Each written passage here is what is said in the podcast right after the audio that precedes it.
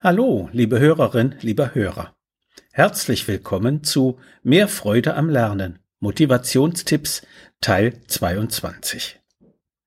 Heute geht es weiter mit Tipps und Tricks zur Förderung der Motivation. Zunächst will ich Ihnen die Bedeutung von Bewegung beim Lernen deutlich machen. Motivation und Konzentration hängen sehr eng miteinander zusammen.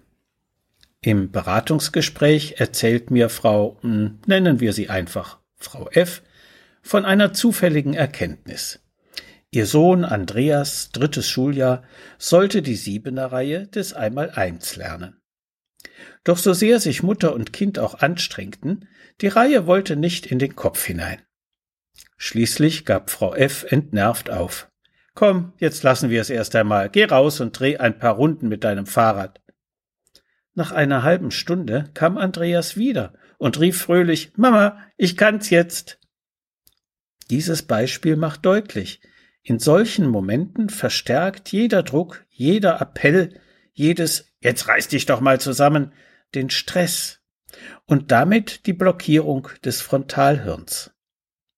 Schüler können ganz unterschiedliche Situationen als Stress empfinden. Frau F. hätte sicher nicht gedacht, dass sie mit ihrem freundlich konsequenten Üben eine Stressreaktion auslösen würde. Andreas jedoch empfindet möglicherweise grundsätzlich Stress beim Rechnen, weil das nicht seine starke Seite ist. Verständlich, dass er dann das Rechnen meidet. Seine fehlende Motivation wird ihm leicht als fehlender Wille zur Anstrengung ausgelegt, Dabei ist sie eher Ausdruck der Erfahrung, dass seine Anstrengung sowieso nichts nützt. Doch beim Radfahren lernte sich die Siebener Reihe fast von alleine. Das dran denken und das automatische Üben im Stillen reichten völlig für den Lernerfolg aus. Hier noch einige weitere Beispiele für Lernen in Bewegung. Andreas kann mit seiner Mutter das Einmaleins üben, indem sie ihm mit der Aufgabe drei mal sieben einen Softball zuwirft.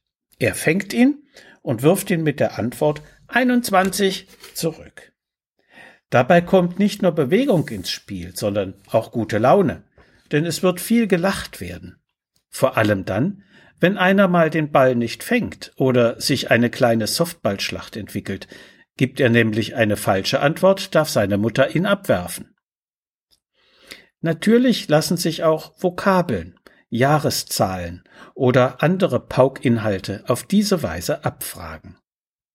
Sowohl das Lesen lernen in den ersten Schuljahren als auch später das Lesen von Sachtexten funktionieren häufig im Gehen besser als im Sitzen zwischendurch gelegentlich den Kopf zu heben und das Gelesene beim Gehen mit eigenen Worten zu wiederholen, hilft, die Inhalte im Gedächtnis zu speichern.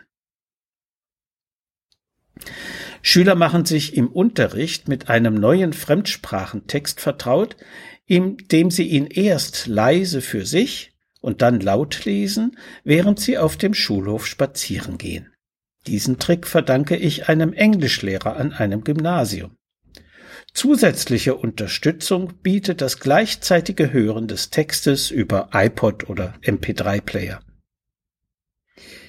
Ein Gedicht lässt sich sinnvollerweise mit Gesten aufsagen. Atembewegungen verbessern die Atmung und in der Folge die Versorgung des Gehirns mit Sauerstoff. Außerdem führen sie zu mehr Ausdruck in der Stimme und einer automatisch besseren sinngemäßen Betonung. Wenn ein Gedicht beim Aufsagen mit Gesten begleitet wird, kommt noch ein weiterer Aspekt dazu. Die Bewegung funktioniert nämlich als Eselsbrücke für den Lerninhalt, wie beispielsweise in Mörikes Gedicht Er ist's. Frühling lässt sein blaues Band Beide Hände deuten dabei ein breites Stoffband an. Wieder flattern durch die Lüfte. Eine Hand vollzieht eine Flatterbewegung. Süße, wohlbekannte Düfte. Eine Hand fächelt Luft zur Nase hin und gleichzeitig macht man ein verzücktes Gesicht. Streifen ahnungsvoll das Land. Eine ausbreitende Bewegung mit beiden Armen. Zum reinen Auswendiglernen des Textes, dem kognitiven Kanal, kommen also bedeutungsvolle Bewegungen hinzu, motorischer Kanal. Darum spricht man bei solchen Methoden von mehrkanaligem oder multikanaligem Lernen. Sie verhelfen zu besseren Lernerfolgen und damit natürlich auch zu größerer Motivation. So viel für heute. Sie finden viele weitere hilfreiche Tipps und Informationen in meinem Buch Mehr Freude am Lernen, so motivieren Sie Ihr Kind. Medu Verlag Dreieich. Wenn Sie Fragen zu Schule und Lernen haben oder meine sonstigen Bücher und Materialien bestellen möchten, können Sie gerne über meine E-Mail-Adresse info at schulberatungsservice.de oder über die Webseite www.schulberatungsservice.de Kontakt mit mir aufnehmen. Bis die Tage und bleiben Sie gesund. Ihr Detlef Träbert.